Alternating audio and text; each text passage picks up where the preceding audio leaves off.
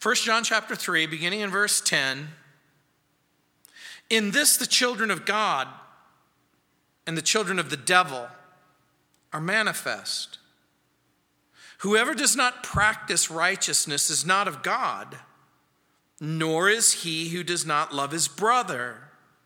For this is the message that you heard from the beginning that we should love one another, not as Cain, who was of the wicked one and murdered his brother. And why did he murder him? Because his works were evil and his brother's righteous. Do not marvel, my brethren, if the world hates you. We know that we've passed from death to life because we love the brethren. He who does not love his brother abides in death. Whoever hates his brother is a murderer, and you know that no murderer has eternal life abiding in him. By this we know love because he laid down his life for us. And we also ought to lay down our lives for the brethren. But whoever has this world's goods and sees his brother in need and shuts up his heart from him, how does the love of God abide in him?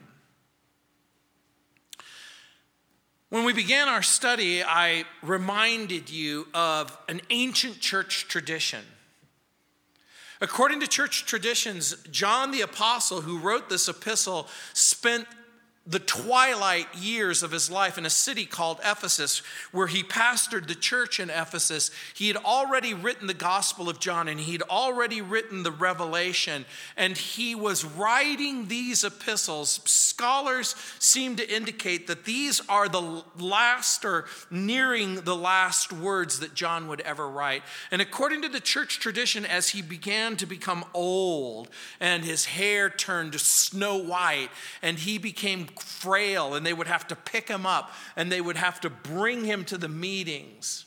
He was the last living apostle. And everyone would wait on bated breath to see what he had to say. And invariably, he would say, Little children, love each other.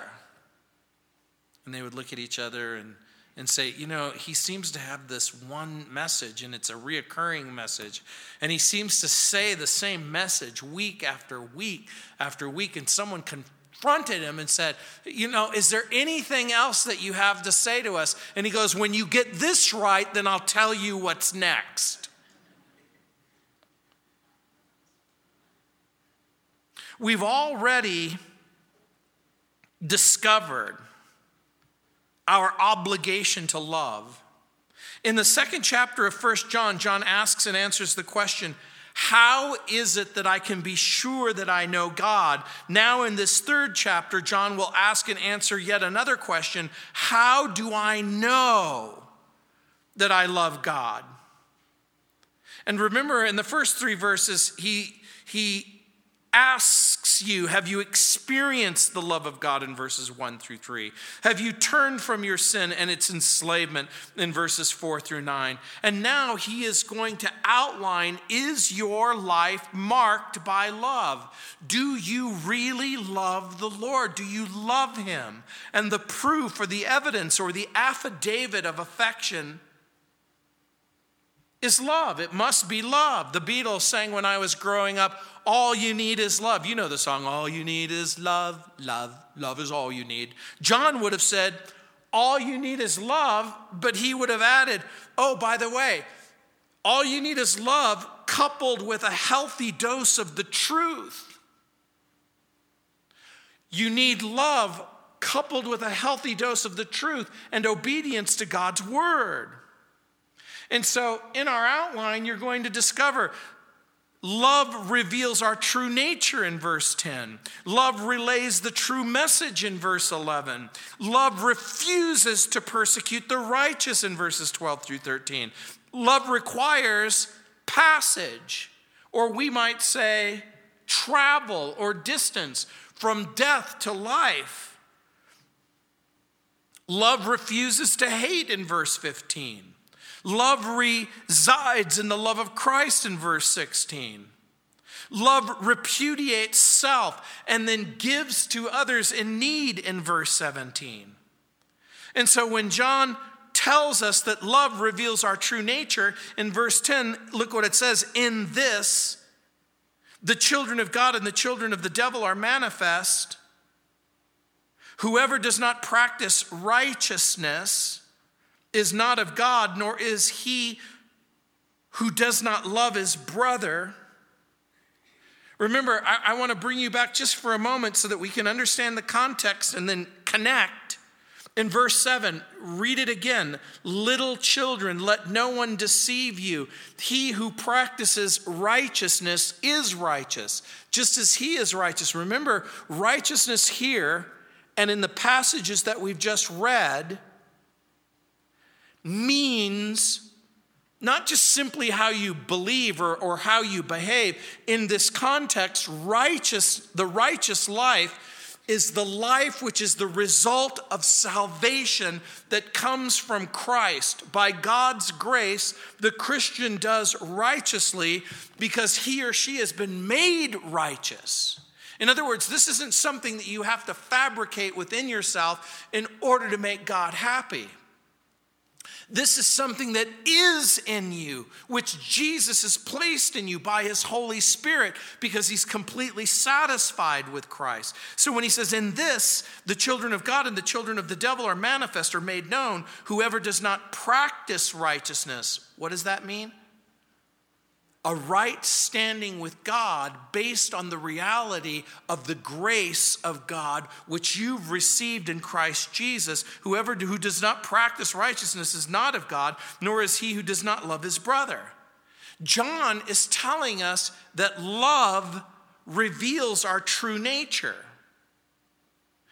He's also telling us that a lack of love also reveals our true nature. The presence or the absence of love is going to indicate whether or not the person is the child of God or the child of the devil. It was Mark Twain who famously wrote, Always do right. This will gratify most people and astonish the rest. It's painful, it's uncomfortable.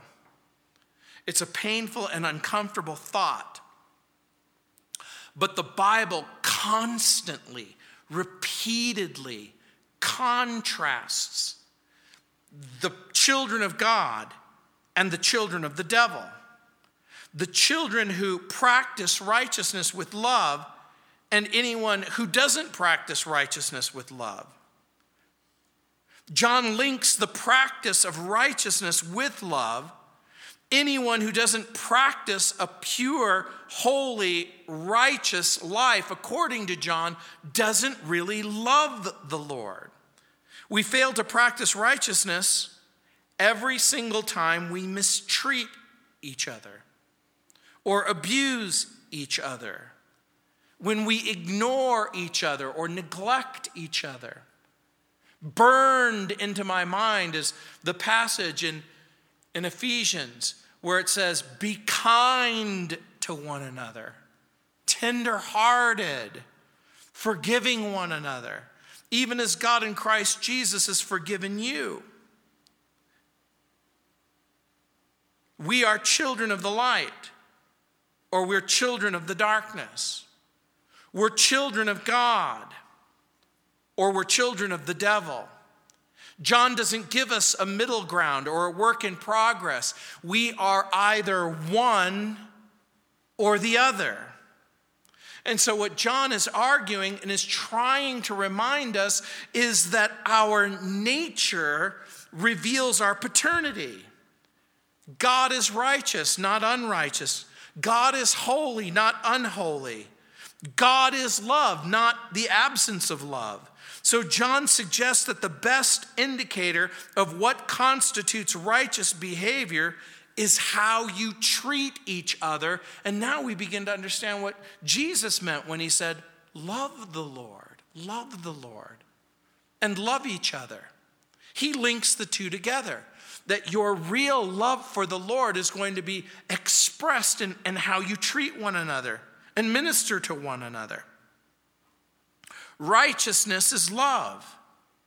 And unrighteousness, in that kind of sense, is a failure to love. And remember what I already told you righteousness, and in this passage, means the righteous life, which is the result of salvation in Christ, and the righteous life, which is the result of salvation in Christ, is manifest in the way we really behave towards one another. Max Jukes lived in New York. He didn't believe in Christ. He didn't certainly believe in Christian training. He refused to take his children to church, even though they begged him to go. He had 1,026 descendants. 300 were sent to prison for an average term of 13 years each. 190 were public prostitutes. 680 were admitted alcoholics. His family cost the state in excess of $420,000. But I, I, need you to do the math because Max Jukes lived a long time ago. We're talking about prior to the Revolutionary War. The Revolutionary War took place in 1776. We're talking about two generations before that, during the time of the, of the Great Awakening. From what we can gather, they made little or no contribution to society. Jonathan Edwards lived in the same state at the same time as Max Jukes. He loved the Lord. He saw that his children were in church every Sunday. He served the Lord to the best of his ability. He had 929 descendants. Of those, 430 became ministers, 86 became university professors, 13 became university presidents, 75 authored good books, 7 were elected to the United States Congress. Yes, even good families have a few bad seeds. No, I'm just kidding. In this context, it, it wasn't a bad thing. It was a good thing of people who were actually trying to minister to the, to the broader culture. One became a vice president of the United States, and his family never cost the state one red cent. Why am I bringing this up? Because love leaves a legacy. Love isn't something that just happens in the here and the now. Love in the present is going to bring love into the future. And love relays the true message. Look what it says in verse 11. For this is the message that you heard from the beginning that we should love one another. John emphasizes the origins of love in verse 11.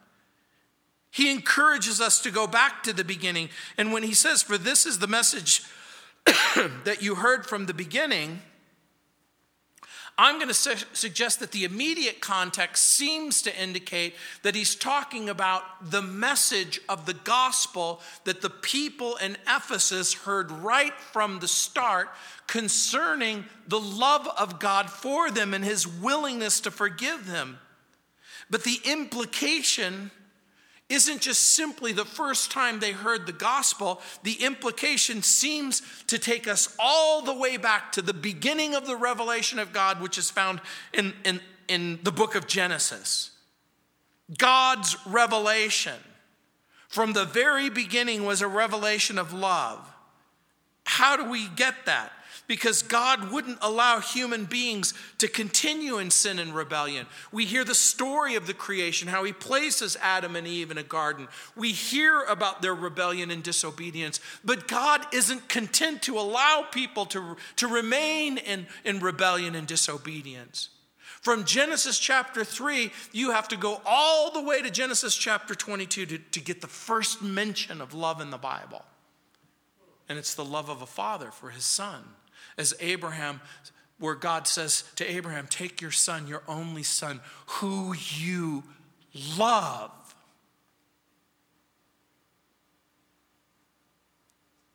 If your spiritual origins are truly with the Father, love isn't an option. It's an obligation, it's a duty, it's a command. It isn't something that's optional for the Christian. And the contrast is going to be for John if your origins are in God the Father through Jesus Christ, the presence of love is going to be a powerful presence in your life. But if your origins are with Satan, you will hate each other and you will live as enemies of God. That's the point. And so love relays the true message. Love refuses to persecute the righteous. And so in verses 12 and 13, look what he says Not as Cain, who was of the wicked one and murdered his brother. And why did he murder him? Because his works were evil and his brothers righteous. John is in effect saying, You're all familiar with the story in Genesis. Are you raising Cain? Are you raising Cain's in the church? Cain's jealousy led to hatred. The jealousy that led to hatred then led to murder. Do you love each other? And some of you might say, well, at least we're not trying to kill each other. Do you think that that's the standard that the New Testament provides? I don't think so. I met a young woman who was accused and later convicted of murdering her husband. It may seem silly to you, but I ask this question Why didn't you just leave him? Why didn't you get a divorce? She looked at me and she said, I'm a Christian. I don't believe in divorce. And I said, I just need you to connect the dots here. Do you think that divorce is a merciful alternative to murder? Of course, we don't believe in divorce. But if you have to choose between divorce and murder, which one are you going to pick? Murder is living on the level of Satan. John points to Cain's wicked murder of his brother Abel Cain is, by the way, this is interesting. Cain is the only proper noun or the proper name mentioned in this epistle. His is the only name that we're going to get in this epistle. John gives his life as an example of murder and hatred and jealousy. And the story, of course, you're all familiar with. It's found in Genesis chapter 4, verses 1 through 16. And for those of you who are unfamiliar with it, it says Adam and Adam knew, his, knew Eve, his wife, and she conceived and bore Cain and said, I've acquired a man from the Lord. It isn't bad enough that, that she got pregnant and that she gave birth to Cain. In her mind and in her heart, she believed that Cain was the answer to the promise that God had given that you're going to conceive and you're going to have a child and you're going to bring forth the Messiah. I'm going to suggest to you that all of the passage seems to indicate that in Eve's mind, she thought Cain might be the deliverer.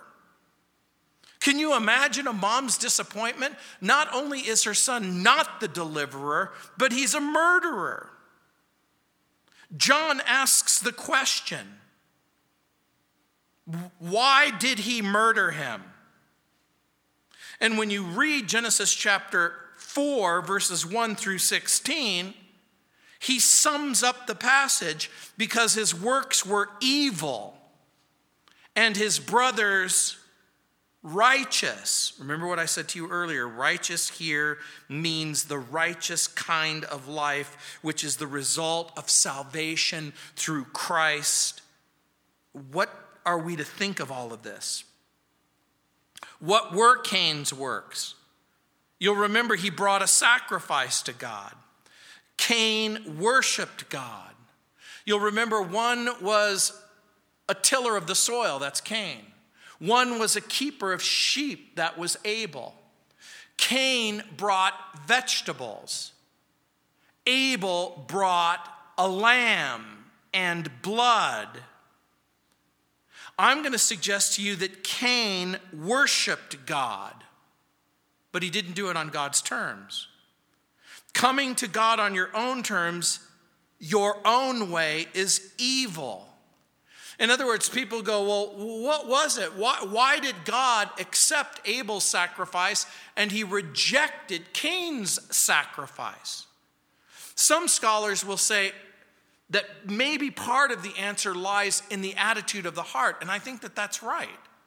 But I also think that part of the reality is the revelation that God gave in the garden when He slew an animal and He covered our mother and father in an animal skin. And God revealed to them that part of the process of worship is that God would only accept something that was innocent on behalf of that which was guilty.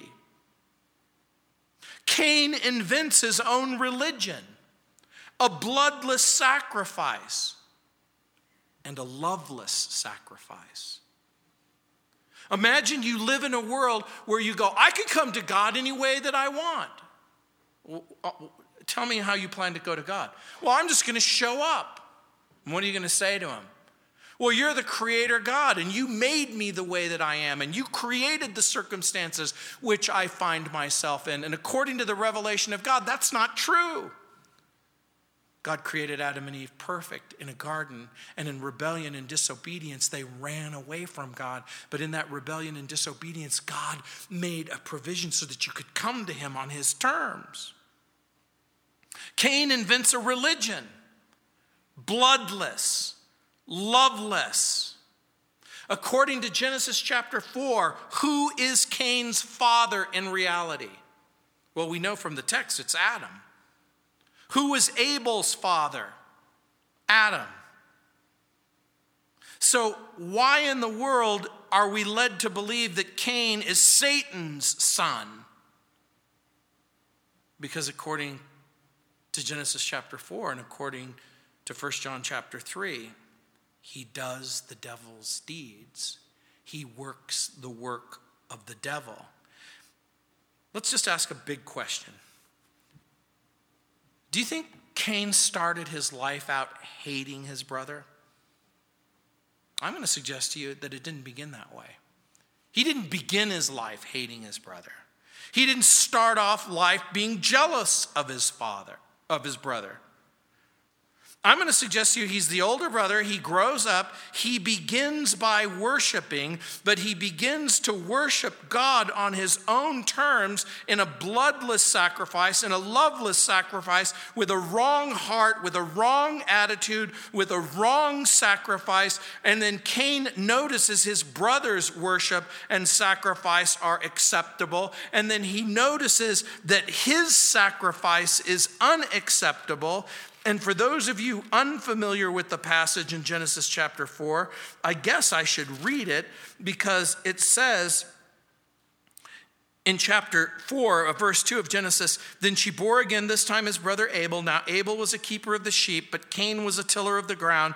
And in the process of time, it came to pass that Cain brought an offering of the fruit of the ground to the Lord. Abel also brought of the firstborn of his flock and of their fat. And the Lord respected Abel and his offering, but he did not respect Cain and his offering. Cain was angry.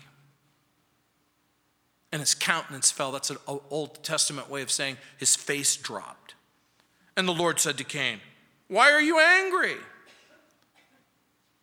Why is your countenance fallen? If you do well, will you not be accepted? And if you do not do well, Sin is crouching at the door, and its desire is for you. But you should rule over it. Now, Cain talked with Abel, his brother, and it came to pass when they were in the field that Cain rose up against Abel, his brother, and killed him. His jealousy turned to hatred, and his hatred turned to murder.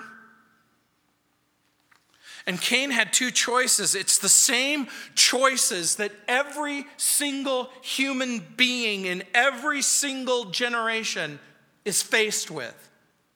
He could worship God on God's terms, or he could continue to worship on his own terms. Every single person can come to God on God's terms or not come to God on God's terms. At what point did Cain decide to kill his brother? At what point did the jealousy turn into rage? And then rage turned to murder. I'm going to again suggest to you that the make believer can masquerade as a Christian. The make believer can say, My religion is fine and my spirituality is fine, and I want to go to God and I want to be religious and I want to be spiritual. And if God doesn't like my religion or my spirituality, who are you to say? That he won't accept me or that he will accept me. The make believer, the children of the devil, they're quite capable of worship. They're quite capable of pretending to be children of God. They can go to religious meetings, they can make religious sacrifices. Cain killed his brother. Not just simply because he was jealous of his brother or hated his brother but because God accepted him and accepted his worship. You see, Cain's sin wasn't just simply a sin against his brother, it was a sin against love. And let me tell you why. Because the world falls into two categories those you're supposed to love and don't.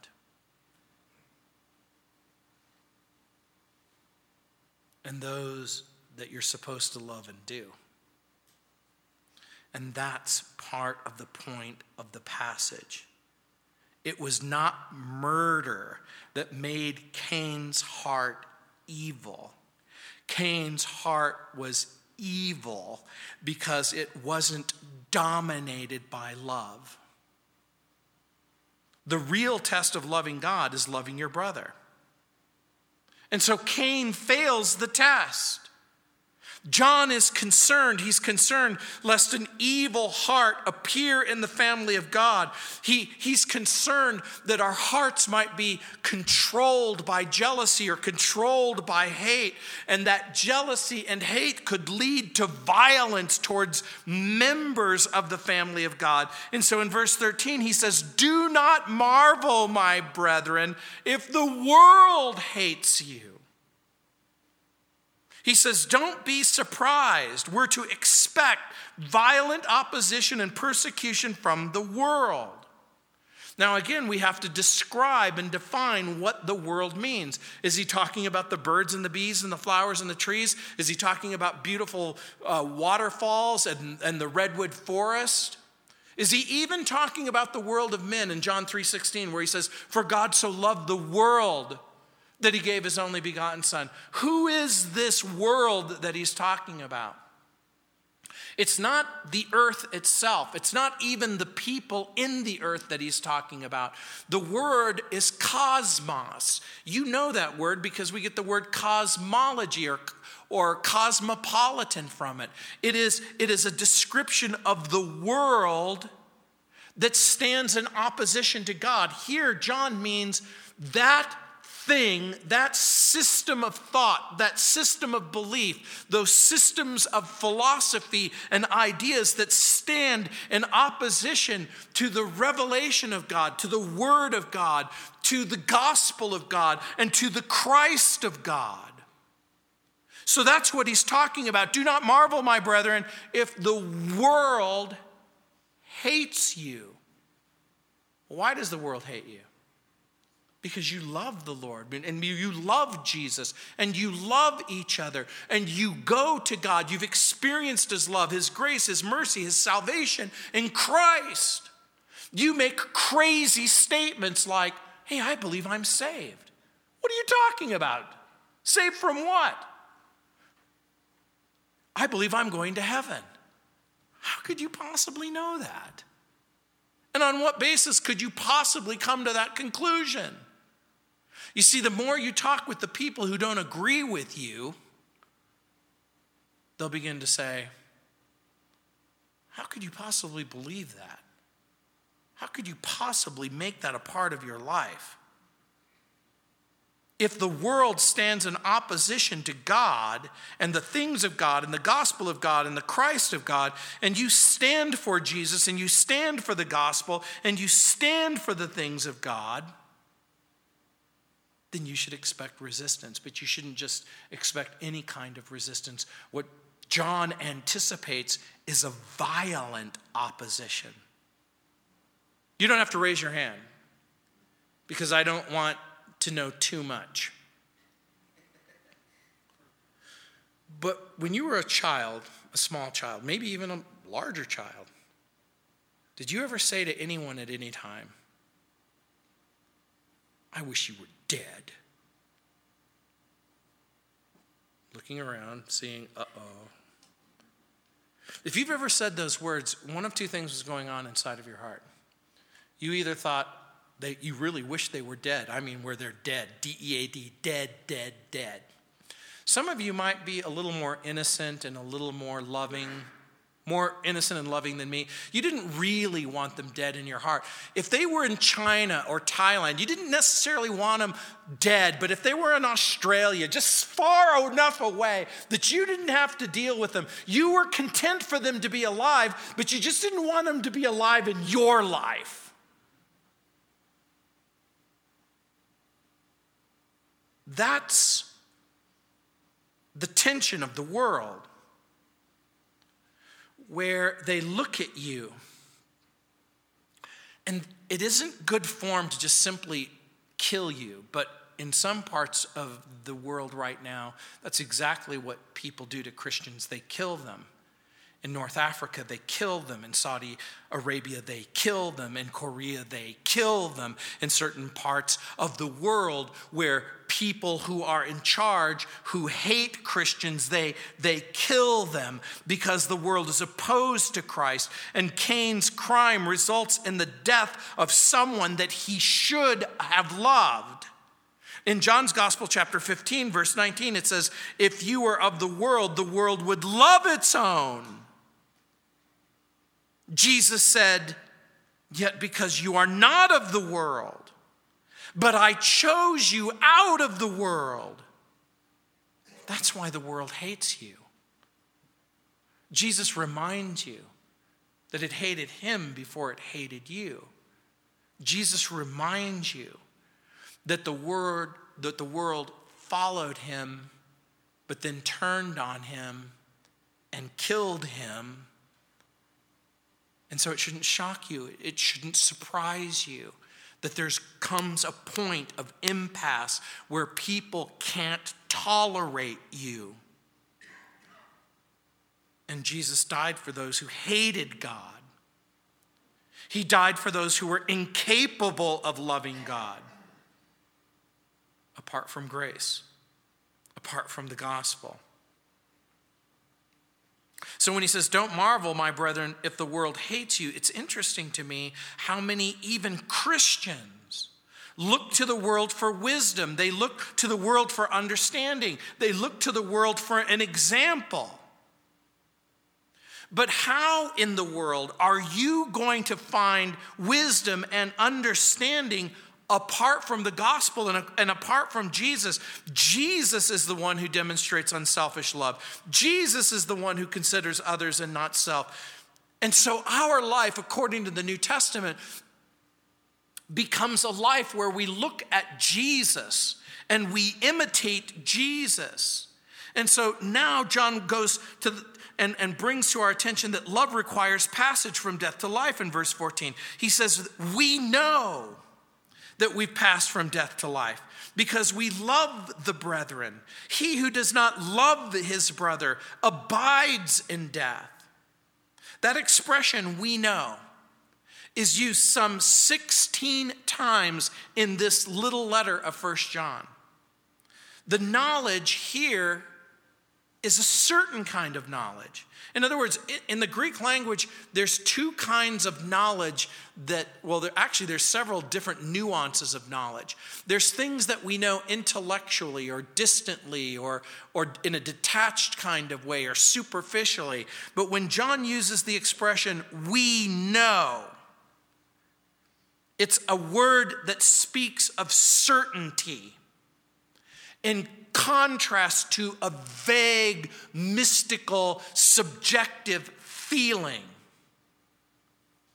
In other words, the false teachers that John is addressing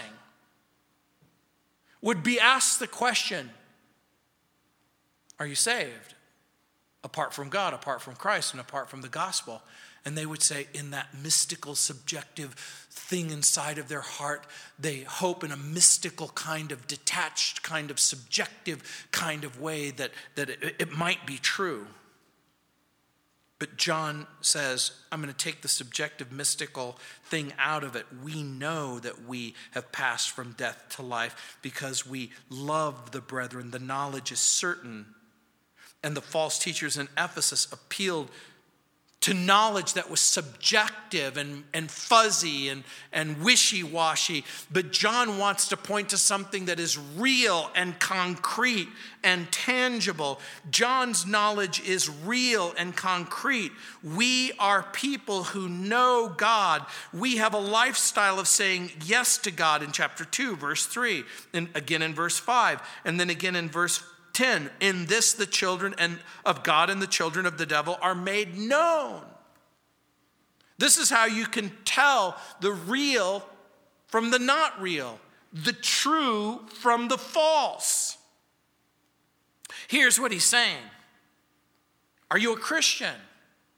Well if, if a person says I, I am but they hate other christians what, here's what john is saying if you know God, then you're going to have a lifestyle of saying yes to God. That makes sense. If you know God, you're going to have a love for others. Chapter 3, verse 10, again in verse 14, again in verse 16, again in verses 18 and 19.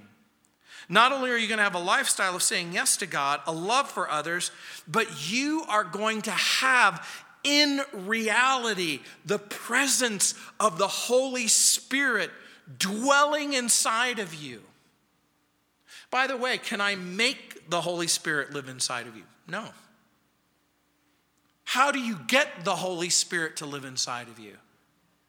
You turn from your sin and you acknowledge Jesus as Savior. You receive Him by faith. And the Bible says to those He gave to be the children of God that they receive the Holy Spirit. Jesus said, I'm going to go, but I'm going to send someone exactly like me to be with you and in you. Real Christians have the Holy Spirit living inside of them. In verse 24 of chapter 3, it says, Now he who keeps his commandments abides in him, and he in him. And by this we know that he abides in us by the Spirit that he's given to us. So, if you are people who know God, if you have a lifestyle of saying yes to God, if you have a deep love for each other, the presence of the Holy Spirit inside of you, there's one other thing. You have a lifestyle of saying no to sin in chapter 5, verse 18. Look what it says. We know that whoever is born of God doesn't sin but he who has been born of God keeps himself, and the wicked one can't even touch him. You have a lifestyle of saying yes to God, and you have a lifestyle of saying no to sin. You don't have to depend on some vague feeling. Are you a Christian? I hope so. I hope so. John spells it out for you.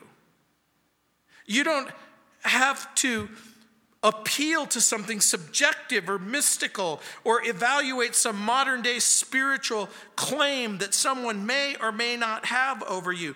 Love requires that you pass from death to life. In verse 14, it says, We know that we've passed from death to life. We know it concretely. Can you say in that same way, in a concrete fashion, Do you know that you've passed from death to life? Have you left that world and entered into a new world? I get it that not everybody knows the date and the hour that they were saved. I was saved March 3rd, 1973, at about 9 o'clock in the evening, California time. I know the exact day and the exact time I know the exact day and the exact time when I said yes to Jesus and walked away from a life of sin. When I asked Jesus to become real in my life. And I prayed the sinner's prayer, and the wickedness and the weight of my wicked life was lifted from me, and the presence of the Holy Spirit came and lived inside of me. Love requires that we pass from death to life. And so here, when it says we know that we pass from death, death here means spiritual death. We're all born spiritually dead. We're estranged from God and we're estranged from the Lord Jesus Christ. We're dead even though we think we're alive. For those people who understand what I'm talking about, you lived a life estranged, distant from God, dead to the things of God, dead to the Bible, dead to the gospel. A person who fills his or her life in self absorption is spiritually dead. A person who's never participated in the life of Jesus is spiritually dead. A person who doesn't have the Spirit of Christ living inside of her heart is spiritually dead. A person who lives in sin is spiritually dead. A person who's alienated from God is spiritually dead. A person who lives in sinful pleasure is dead while they're still alive. A person who doesn't know Jesus, who doesn't have God's Son and the Holy Spirit living in their heart, are dead. A person who does great acts of kindness and great acts of charity, great acts of generosity, great religious works, apart from Christ and apart from the gospel and apart from grace is dead. In 1 Timothy chapter 5 verse 6, Paul tells Timothy, "But she who lives in pleasure is dead while she lives." I was reading a note from a person who I know today who, who goes to campuses and ministers to people and, and asks them and, and engages them in the world in which they live. And many of these people are philosophical naturalists, some are agnostics and atheists, and, and, and they don't believe the Bible, they don't believe Christianity, they, they, they don't believe the gospel. And so he asks them, What do you believe? And many of them will cite evolution as an explanation for the world in which we live. Some have vague ideas about mysticism or subjectivism or maybe some sort of impersonal type of God who doesn't really know you or doesn't really care about you.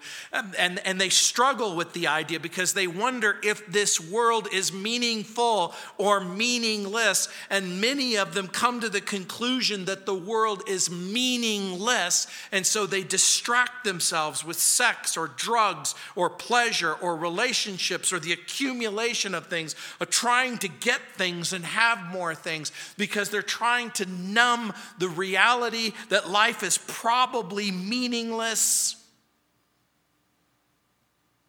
And so all they have to look forward to is a meaningless life, which is going to result in a meaningless death.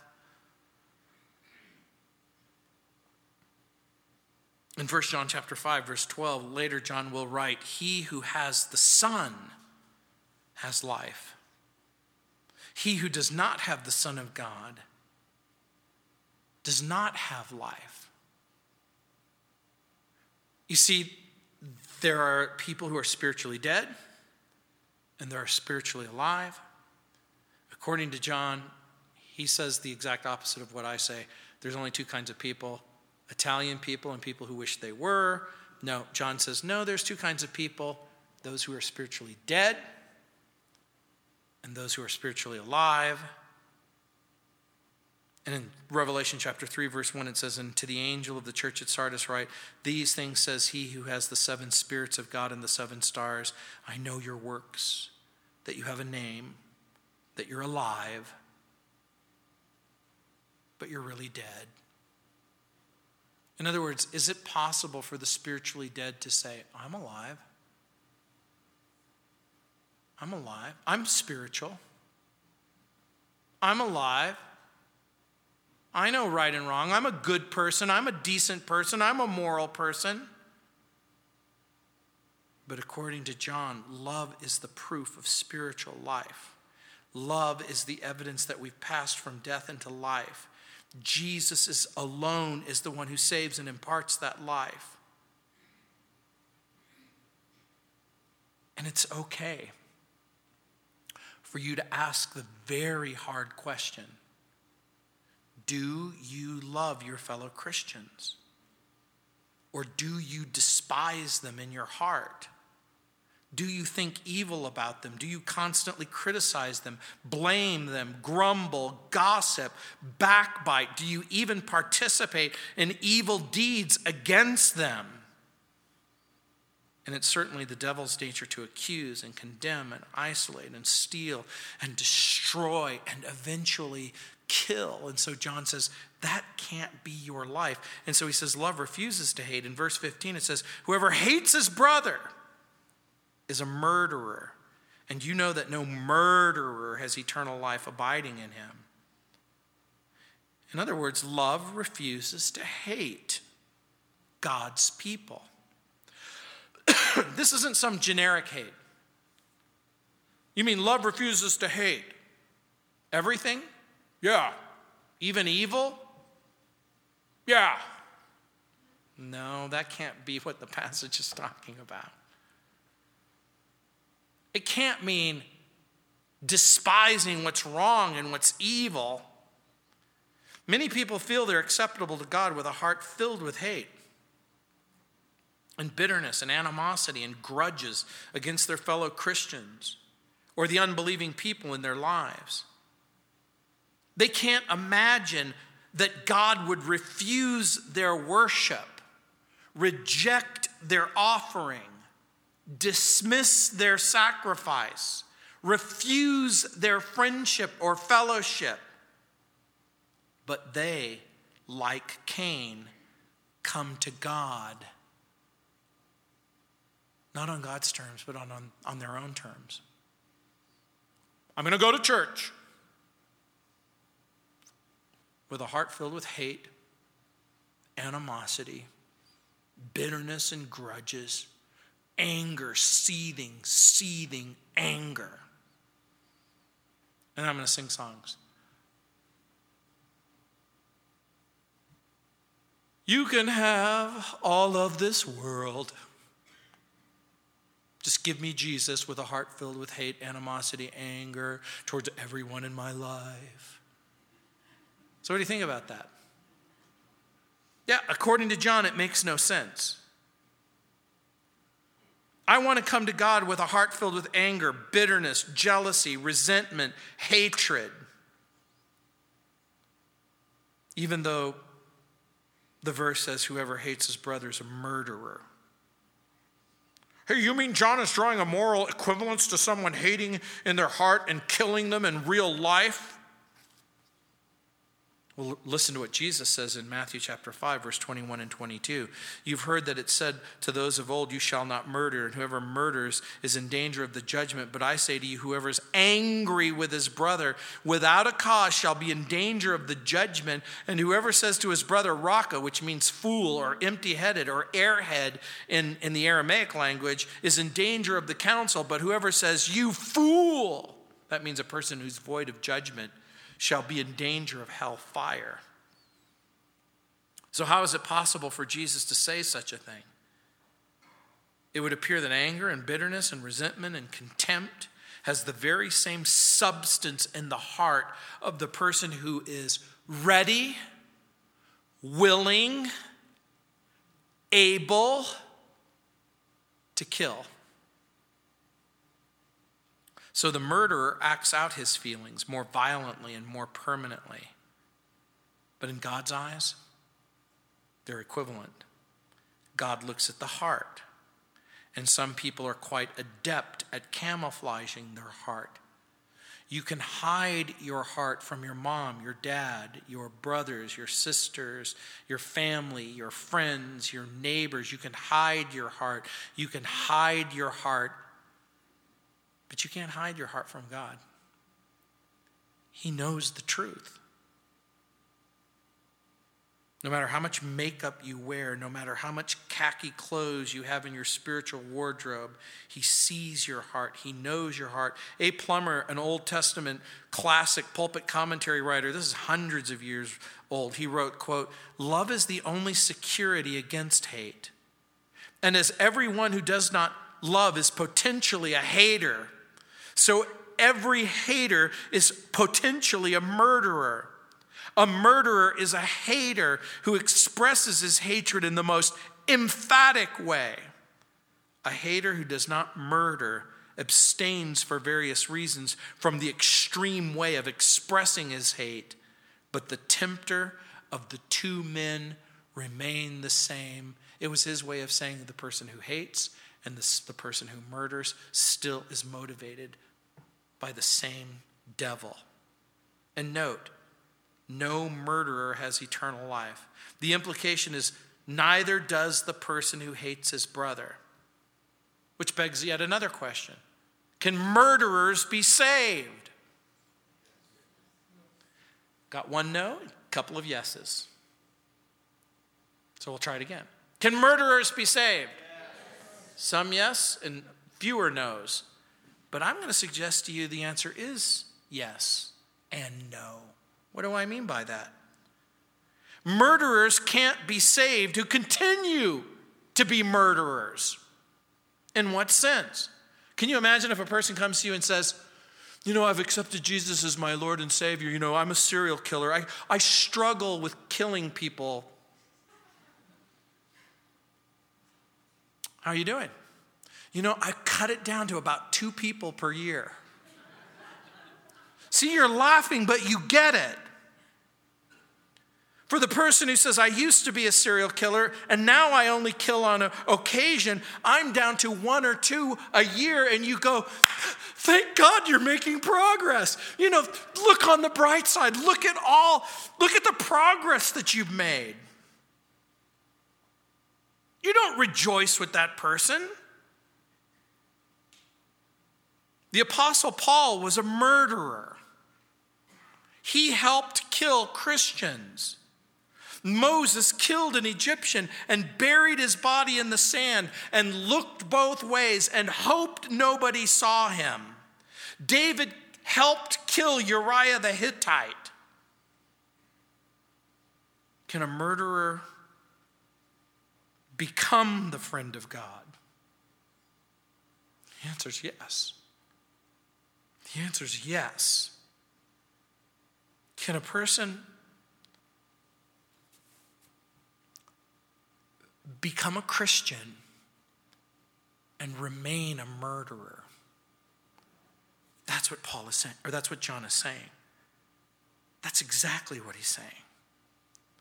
You know, I heard an amazing story about Mickey Cohen, who is the real life mobster who is fictionally portrayed in The Godfather uh, of, of this guy who goes to Las Vegas. And if you ever saw the movie The Godfather, he gets shot and killed. But Mickey Cohen was a notorious criminal, a notorious criminal. And he went to a Billy Graham crusade, and Billy Graham gave an invitation. And Mickey Cohen came forward and prayed a prayer and said that he received Christ.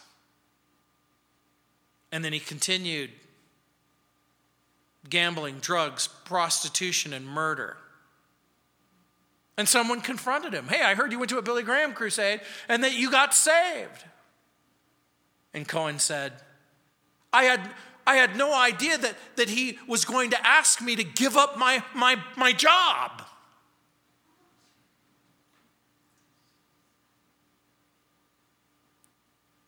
And you know that no murderer has eternal life abiding on him. You must not allow your hearts to be hardened against each other. John's warning is hatred will consume you. There was a young soldier going off to World War II against the Japanese, and as his father put him on a train, he waved goodbye and he turned with bitter tears and he said, If my son is killed, I hope every Jap in the world is killed. Yet the fact that the father was a Christian made it difficult to feel that way in reality. And he had this fierce struggle within himself. And finally, he realized that he couldn't do this. It wasn't Christian to hate whether his son lived or died. And he declared, I'm not going to hate. I refuse to be destroyed by hate. And a year later, his son was killed in the Pacific Theater by the Japanese. And soon the life insurance money arrived. And the father didn't need the $10,000.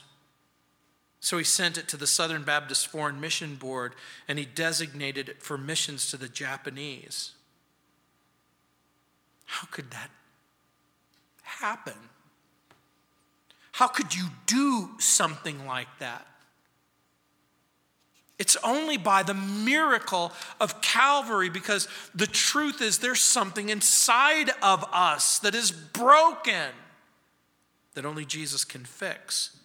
And finally, in verse 16, it says, Love resides in the love of Christ. By this we know love because he laid down his life for us, and we also ought to lay down our lives for the brethren. Cain is the example of false love.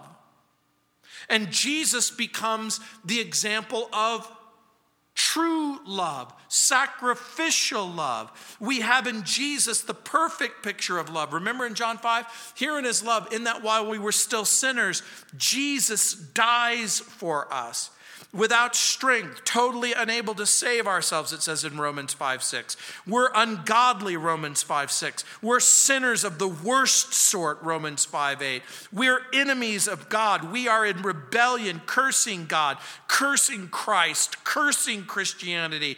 Neglecting the truth, ignoring the warnings, denying the truth, rejecting God. And then he shows up. He doesn't show, he doesn't meet us halfway. He doesn't go, hey, you know what? If you'll just make an effort, just move in this direction, and I'll move in your direction. God doesn't do that.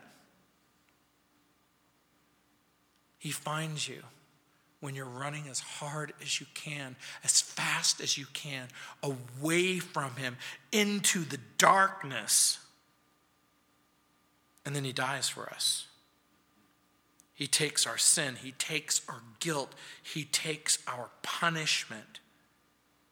Why? Because he really loves us.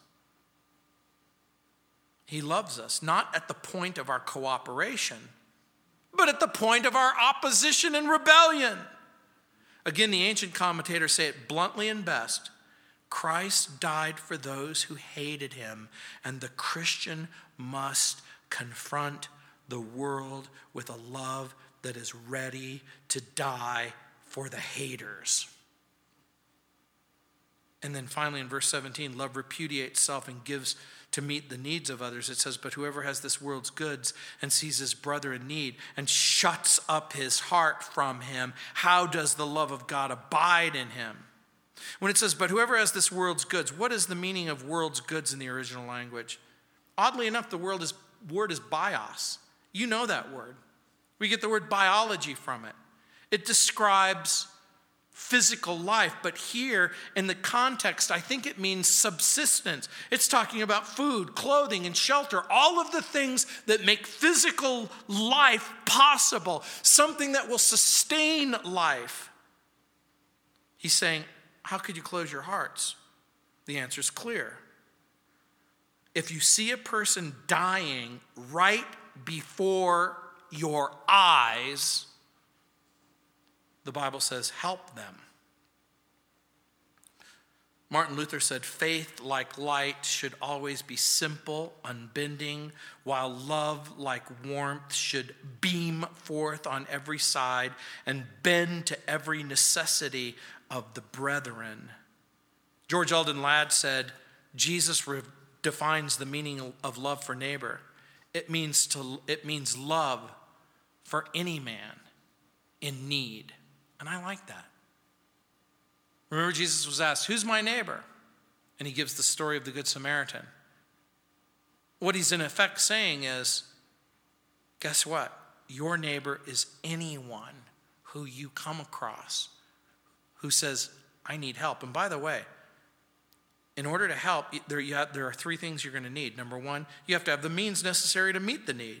Number two, you have to know that the need exists. And number three, you have to be loving enough to want to share. A believer who's poor or uninformed can't be condemned because they're poor or uninformed. Paul wrote one of the many reasons to work is so that we could give in times of need. So, one final thing. Do you think John's world is fundamentally different from the world in which you live? Have, have people's hearts changed since he wrote these words? Does the world still stand in opposition to God?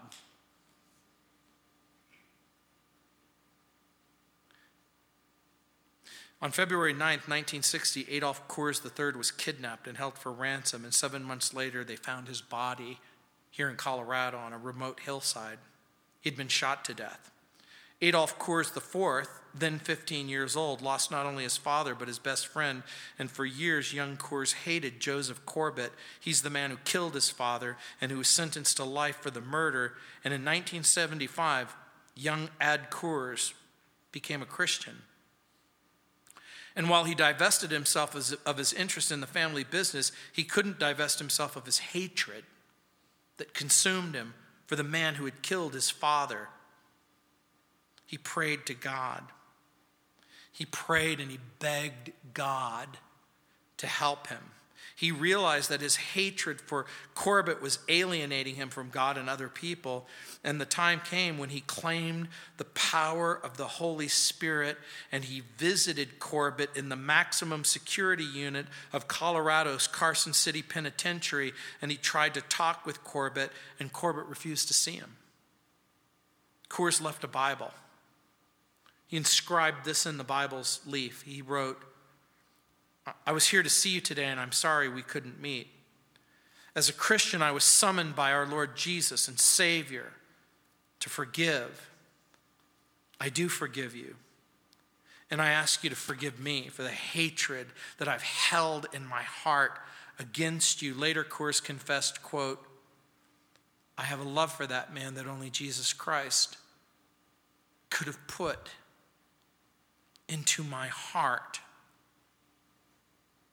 This isn't just simply an invitation to believe something that is right. It's an invitation to allow this kind of love to inform your decision making in everything that you do. I reserve the right, by the way, to come back and visit some of these verses as we continue our study Let's pray. Heavenly Father, we commit this time to you. Lord, we commit our hearts to you. Lord, we pray that you would speak to us. That, Lord, we would begin to understand a little bit better what it means to know you and to love you and to love each other. In Jesus' name, amen. Let's stand.